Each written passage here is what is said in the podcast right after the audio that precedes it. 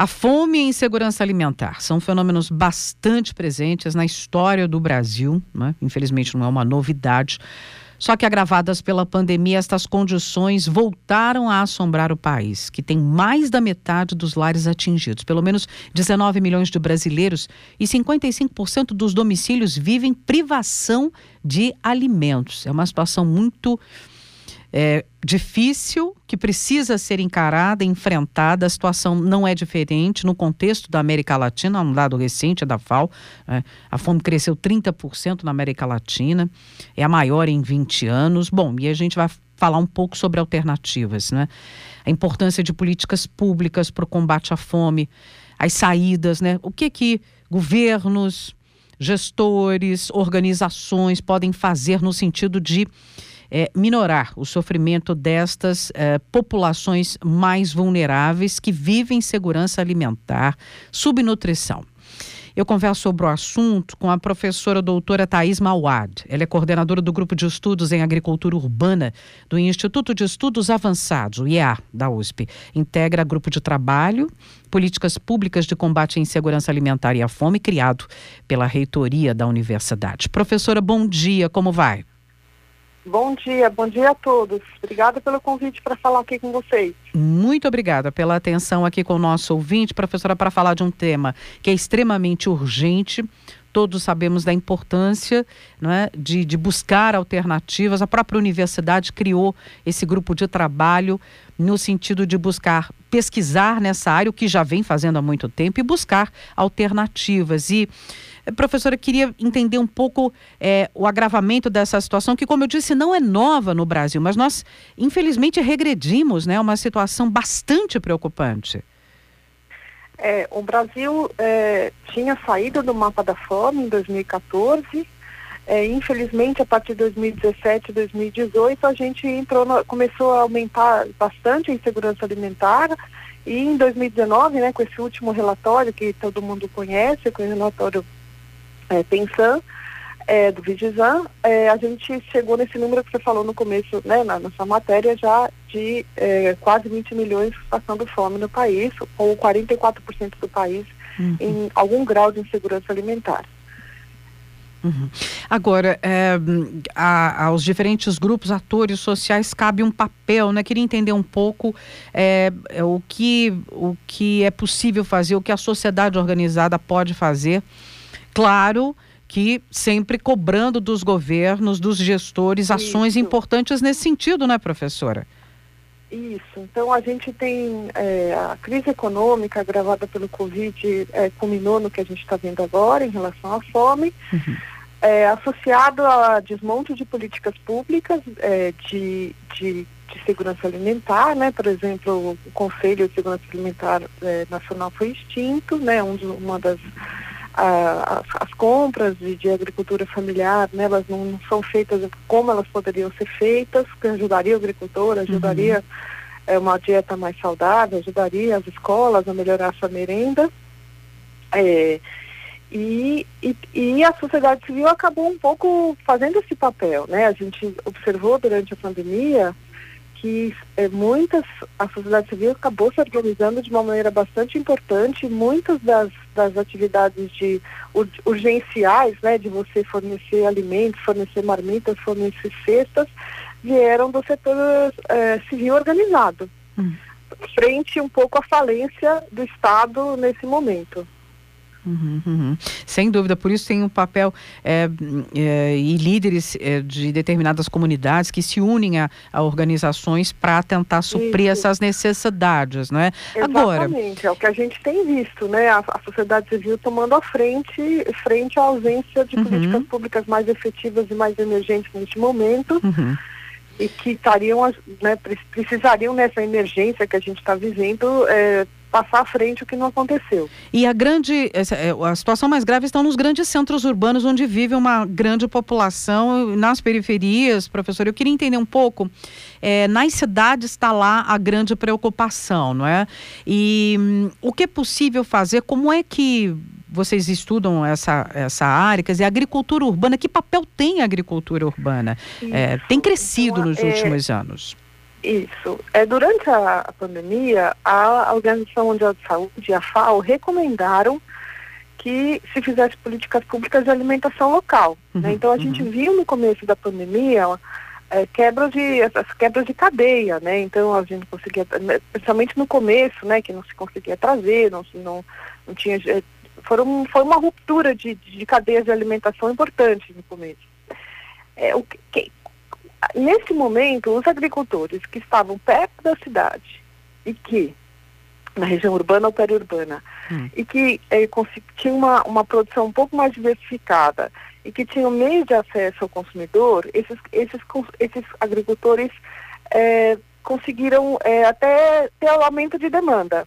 Né? Então eles conseguiram, todo mundo via as questões das cestas, as entregas diretas tal, mostrando que a alimentação, nesse, nesse momento, seja de crise ambiental, é, que estamos vivendo, né, aguda também, seja de crise é, da fome, que também estamos vivendo, a hum. agricultura urbana ela tem diversos benefícios. Então, ela traz o consumidor, o, o produtor está mais perto, né? então o custo ambiental da comida cai muito, o custo, o custo verdadeiro, né? nisso o preço também pode cair.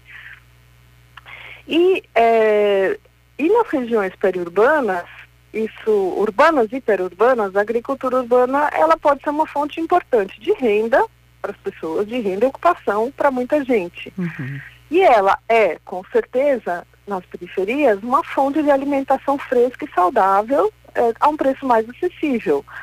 Estamos vivendo um momento em que, com é, a, a, está tendo um aumento dos ultraprocessados, o consumo de ultraprocessado aumenta, o que a gente vai, é, de um lado, ter pessoas passando fome, de outro lado, pessoas doentes e com obesidade. Uhum. Então, nesse, nesse ponto, a agricultura urbana ela, ela é muito interessante, né? Porque é, ter uma horta perto da sua casa, onde você possa bater na porta e comprar uma verdura fresca, é uma coisa extremamente importante nesse momento.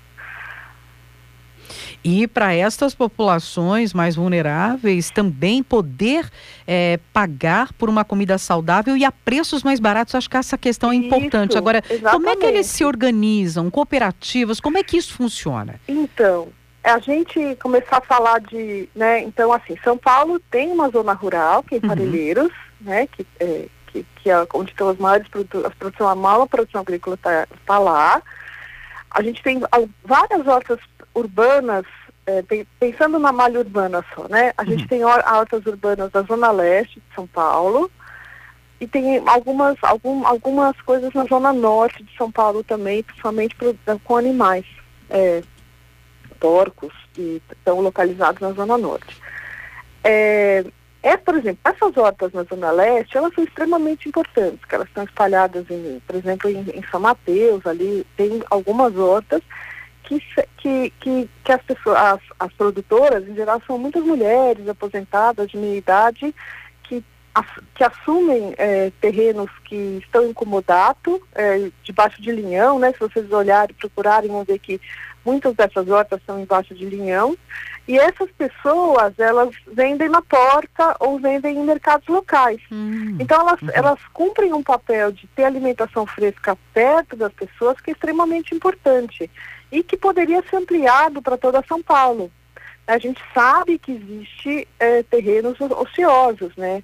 É, tem um instituto que chama Instituto Escolhas que eles fizeram esse mapeamento. Então, eles viram, por exemplo, pegaram só os terrenos ociosos na região de Sapopemba e viram que se esses terrenos fossem ocupados por agricultura urbana, se hum. alimentariam 80 mil pessoas. Olha só. Então, é de novo, a gente esbarra na questão de faltas de políticas públicas. Uhum. Né? É, existe um programa de agricultura urbana na cidade de São Paulo, que se não me engano ele foi feito em 2009, que já dizia que tinha que ser feito um mapeamento desses locais, que já se dizia que tinha que fazer um IPTU abatido para quem fizesse horta nesses lugares. Já dizia que se tinha que treinar técnicos. Só que isso como muitas das políticas públicas no Brasil, elas acabaram ficando dentro da gaveta. Hum. E hoje estamos pagando preço. Hoje é, estamos é pagando o preço de não ter políticas públicas atuantes. Né? Se hoje a gente já tivesse, por exemplo, esse mapeamento, seria mais fácil a gente começar a fazer hortas urbanas neste momento, nos lugares que a gente mapeasse que fosse extremamente onde tivesse focos de fome. Uhum.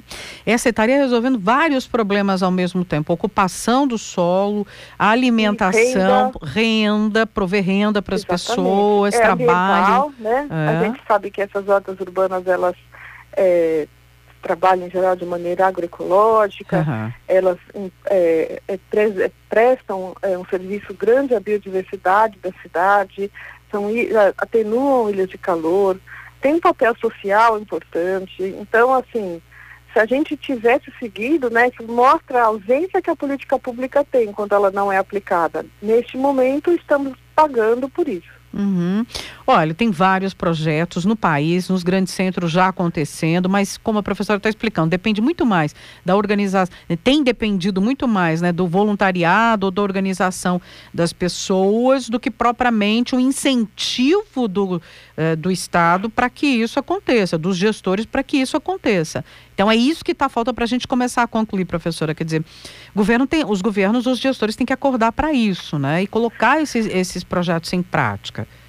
É isso, eu, eu não estou tirando né, a nossa responsabilidade como indivíduos, né, ou como cidadãos, ou como organizações civis, que já que, de, de, de entender isso, de ajudar e de pressionar, etc, etc. Mas em é, em, algumas coisas as, as, políticas públicas são estruturantes, né? Uhum, uhum.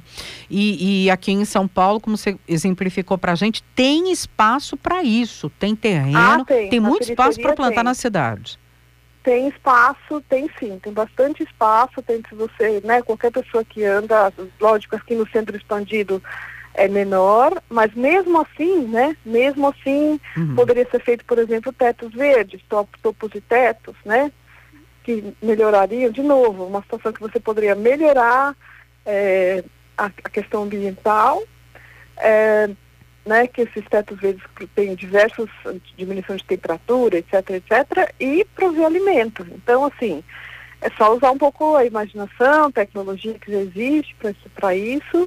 Poderia também se plantar mais é, no centro expandido. E com certeza, na periferia ainda existem espaços né, que é, poderiam ser melhor ocupados com uhum. a produção de alimentos. Uhum. Além disso, a gente tem que lembrar que né, qualquer pessoa que tenha seu quintal em casa, né, os chamados quintais produtivos, é, deve começar a plantar, então, porque isso é importante para a segurança alimentar, né? Para quem está passando algum problema de segurança alimentar e tiver um espaço, uma, uma praça na frente da sua casa, pode tentar ocupar esse espaço com a produção de alimentos, que isso existem hoje plantas, a gente sabe que tem plantas, aquelas as plantas alimentícias não convencionais, que elas são muito produtivas, fáceis de cuidar, quer dizer, você não precisa ser, né, não precisa fazer uma agricultura de precisão para conseguir produzir alimentos. Existem, uhum. Nós temos uma biodiversidade alimentar maravilhosa e que a gente consegue produzir alimentação com plantas locais, etc., que são bastante nutritivas, baratas, não requerem muita água.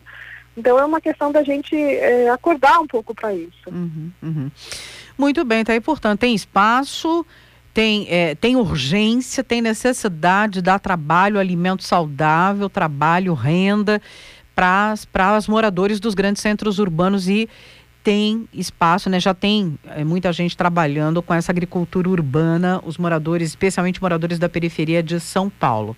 Tá? E, portanto, isso precisa ser urgentemente apoiado e incentivado. Eu gostaria de agradecer a professora Thais Mauad, que é coordenadora do Grupo de Estudos em Agricultura Urbana do IEA, com a gente.